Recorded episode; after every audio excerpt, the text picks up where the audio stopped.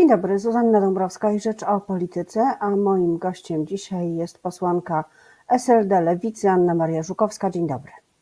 Dzień dobry, dzień dobry Państwu. Zacznę tradycyjnym pytaniem, ale jeśli chodzi o SLD, ono jest bardzo ważne. Jak zdrowie? Dobrze, ja już szczęśliwie jestem po przejściu koronawirusa e, i z tego co wiem, to większość osób też już przechodzi albo kończy już swoją izolację. Nikt nie trafił do szpitala, więc bez, bez jakichś takich większych objawów szczęśliwie. Czy sądzi Pani, że Narodowy Plan Szczepień w związku z tym, że nie dociera do nas taka liczba szczepionek, jak e, powinna e, na mocy umów, które zawarła Komisja Europejska, e, czy to może się skończyć załamaniem planu, czyli tego celu, którym jest zyskanie no, odporności zbiorowej?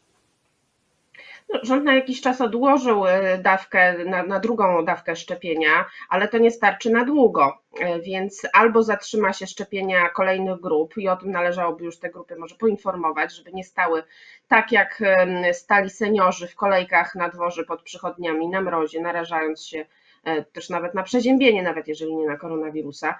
E, I mm, my proponujemy jako lewica licencje przymusowe, to znaczy to jest oczywiście nie plan na tę chwilę, na, na teraz, ale dalekofalowy, dlatego że ten koronawirus najpewniej z nami zostanie. Przewiduje się, że jeszcze przynajmniej kilka lat ta pandemia w większym bądź mniejszym kształcie potrwa i e, po to, żeby uniezależnić się od tego łańcucha dostaw z zagranicy, powinniśmy po prostu szczepionki produkować w Polsce i mm, rząd powinien pomóc polskim firmom farmaceutycznym, żeby ten plan wdrożyć, bo inaczej rzeczywiście takie sytuacje mogą się powtarzać co, co parę miesięcy czy co parę lat. A dlaczego się tak stało? Czy y, Pani zdaniem Unia czegoś nie dopilnowała? E, przecież w normalnej umowie handlowej są kary umowne, są różne sankcje przewidziane za to, że ktoś się nie wywiąże. E, a tutaj po pierwsze umowy są tajne. Co prawda tę ostatnią z AstraZeneką częściowo, częściowo komisja chce e, opublikować, ale nic nie wiadomo o żadnych sankcjach. To jest takie sprzężenie zwrotne, jakby pełna zależność wszystkich krajów członkowskich od tych dostaw. Znaczy, no tak wygląda kapitalizm, szanowny państwo. E, to jest tak, że jeżeli są firmy, koncerny, które mają praktycznie monopol na produkcję mm, dobra bardzo pożądanego. W tym e, przypadku jest to szczepionka na koronawirusa, którą pożądają wszystkie kraje świata. E, to e, te koncerny dyktują warunki, dyktują ceny, i z tego co wiemy, bo tak powiedział premier rządu włoskiego, Conte, E, powiedział, ujawnił taką informację, że w przypadku szczepionki Pfizera e, w ogóle można dochodzić jakichkolwiek kar umownych dopiero po trzech miesiącach, czyli dopiero jak firma przez trzy miesiące nie dostarcza ani jednej szczepionki, to wtedy można się starać o kary umowne. To znaczy tutaj Komisja Europejska została po prostu postawiona pod ścianą i rozumiem, że przyjęła takie warunki, jak koncerny Narzuciła, koncerny oczywiście narzuciły takie, które są korzystne dla nich, które maksymalizują ich zyski, e, a minimalizują straty. No ale te straty jednak istnieją. Te straty są po stronie społeczeństw, po stronie ludzi, bo po prostu ktoś nie dostanie szczepionki, ktoś w tym czasie się zarazi i ktoś umrze.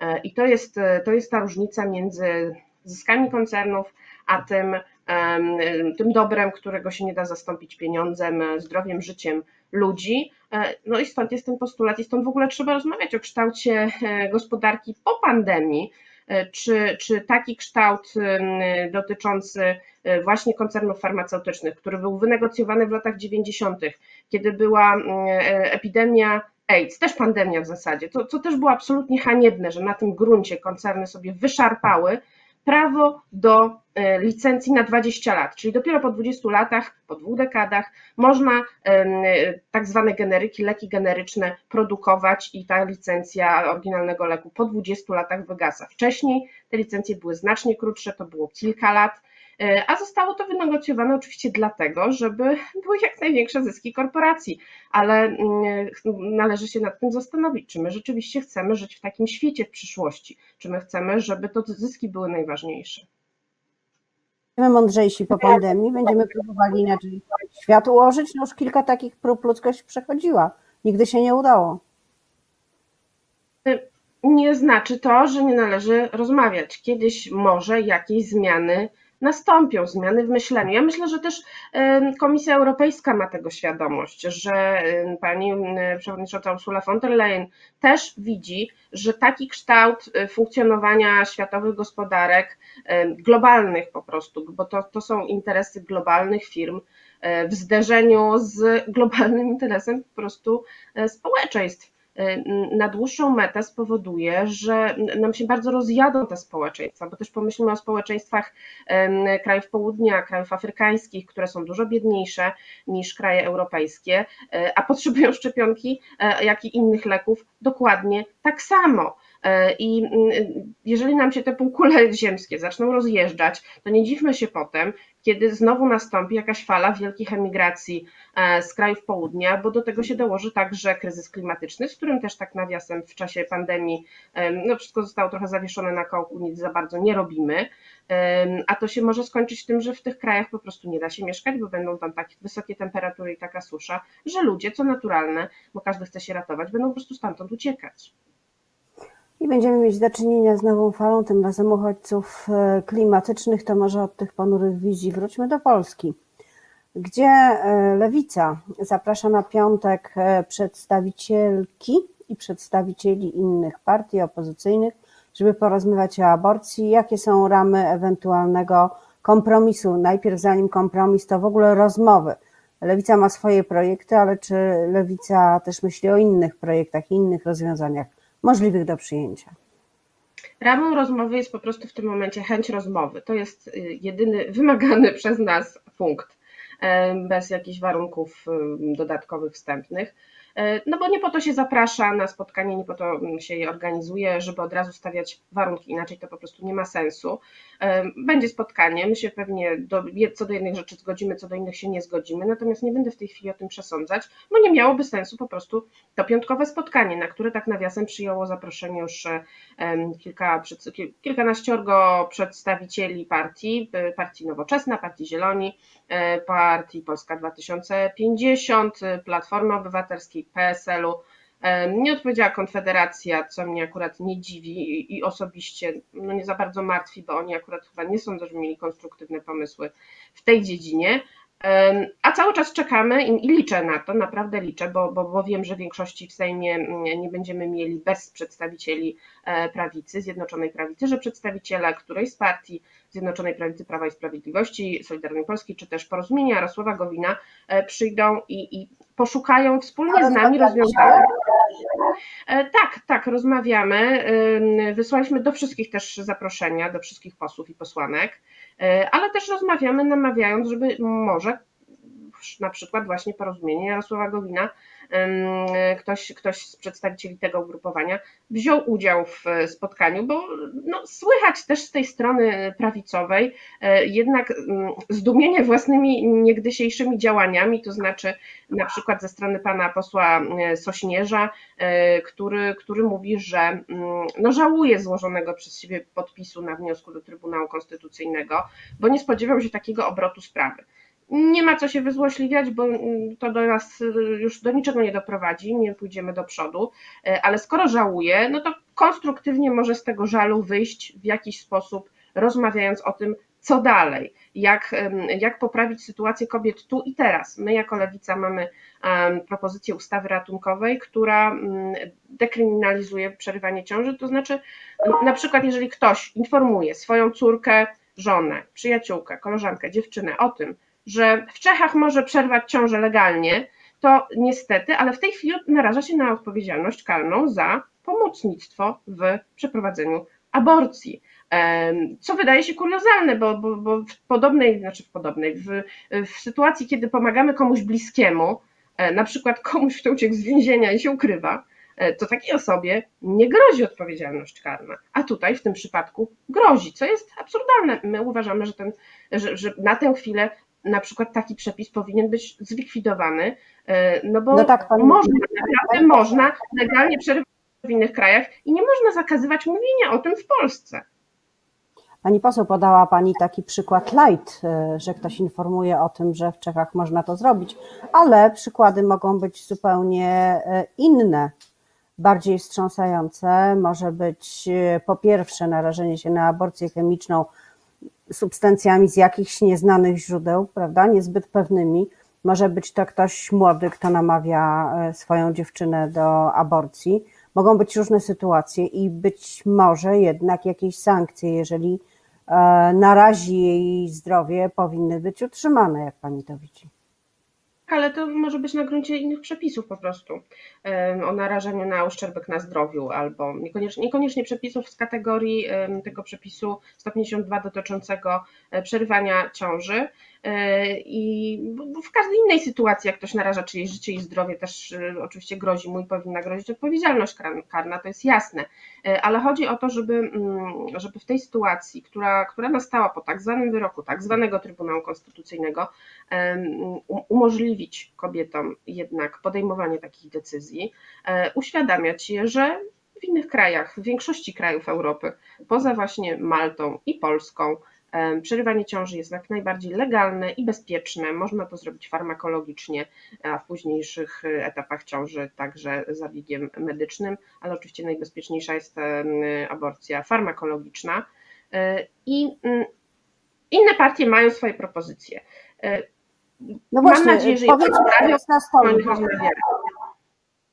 Powiedziała Pani o tym projekcie tak zwanym ratunkowym lewicy. Co jeszcze jest na stole, co Wy byście rozważali jako E, możliwą podstawę do rozmowy o zmianie tego stanu rzeczy prawnego, który mamy w tej chwili nie, tak jak mówię, nie mogę przesądzać, bo to po prostu nie byłoby uczciwe wobec uczestników piątkowego spotkania, jakie decyzje podejmie lewica, bo chcemy usłyszeć nie tylko te projekty, o których no wiemy, że gdzieś się pojawiły hasłowo w przestrzeni publicznej, ale chcemy też usłyszeć argumentacje, e, pomysły na to ewentualnie, no bo na tym polega e, rozmowa, co jest jakimś priorytetem, co jest czymś, z, z czego druga strona czy trzecia może zrezygnować, my też musimy się nad tym zastanowić, dlatego że inaczej po prostu nie da się nic przegłosować. No, taka jest bolesna prawda, a myślę, że, że kobiety, Polki e, i wszystkie osoby, które mogą być w ciąży, e, oczekują od nas, od parlamentarzystów, odpowiedzialnego podejścia, to znaczy pomocy jakiejkolwiek. Każda zmiana przesuwająca trochę do przodu, no, uchylająca tę furtkę, którą zatrzasnął Trybunał, E, będzie pomocą osobom e, będącym w ciąży, którym no, grozi taka ciąża embriopatologiczna, e, czyli taka, z której nie będzie różowego, słodkiego bobasa, tylko będzie taka kobieta czy osoba zmuszona do urodzenia dziecka, które będzie bardzo ciężko chore, ciężko uszkodzony płód, który nie będzie nigdy no, mógł nawet dożyć dorosłości, bo umrze niedługo po narodzinach i to w wielkich męczarniach.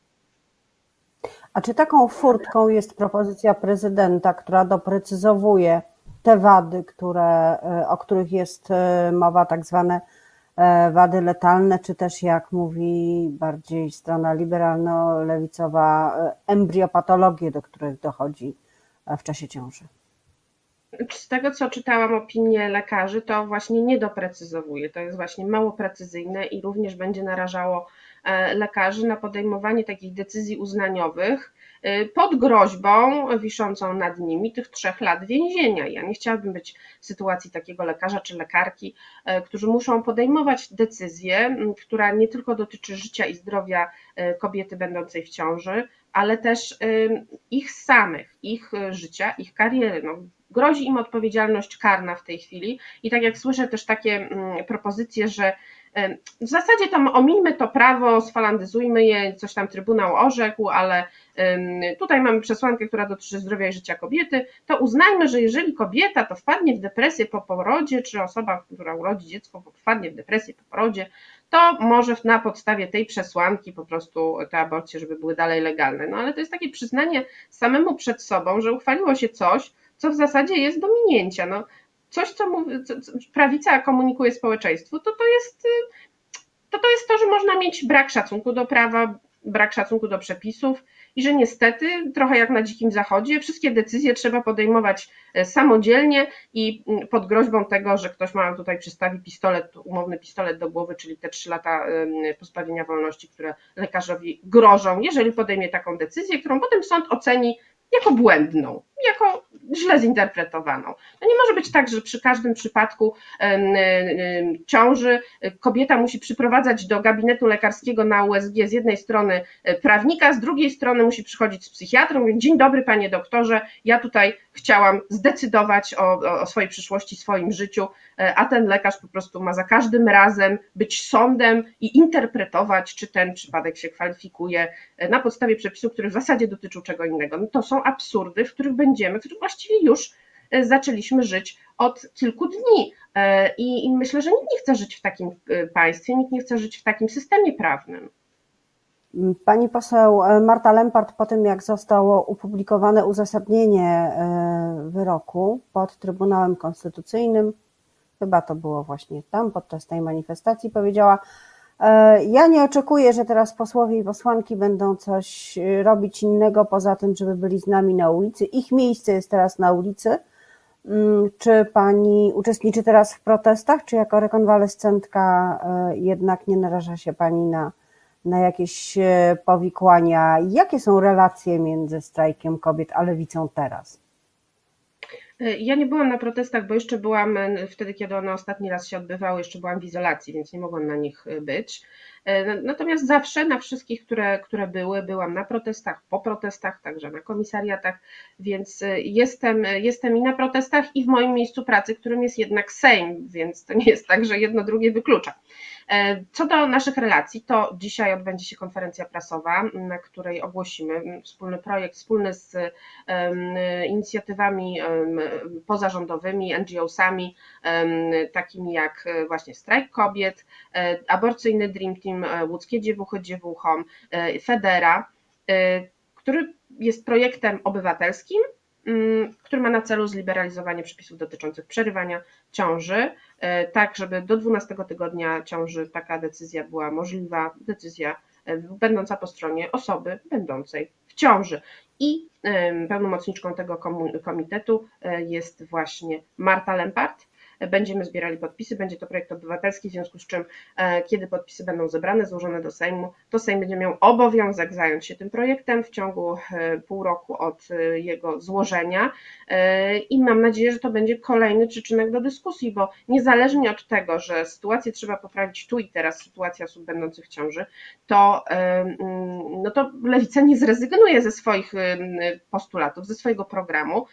I my, w przeciwieństwie do niektórych innych partii, mówimy jasno, jakie one są. Ten postulat to jest jak najbardziej po prostu zawsze był i zawsze będzie, dopóki się to nie zdarzy. E, walka o liberalizację prawa do przerywania ciąży, tak jak mówię, do 12 tygodnia, żeby ona była możliwa zgodnie z decyzją osoby będącej w ciąży. Dziękuję bardzo za te wyjaśnienia, zapowiedź konferencji y, prasowej. Moim gościem była posłanka Sojuszu Lewicy Demokratycznej, Lewicy, Anna Maria Żukowska. Dziękuję bardzo, do widzenia.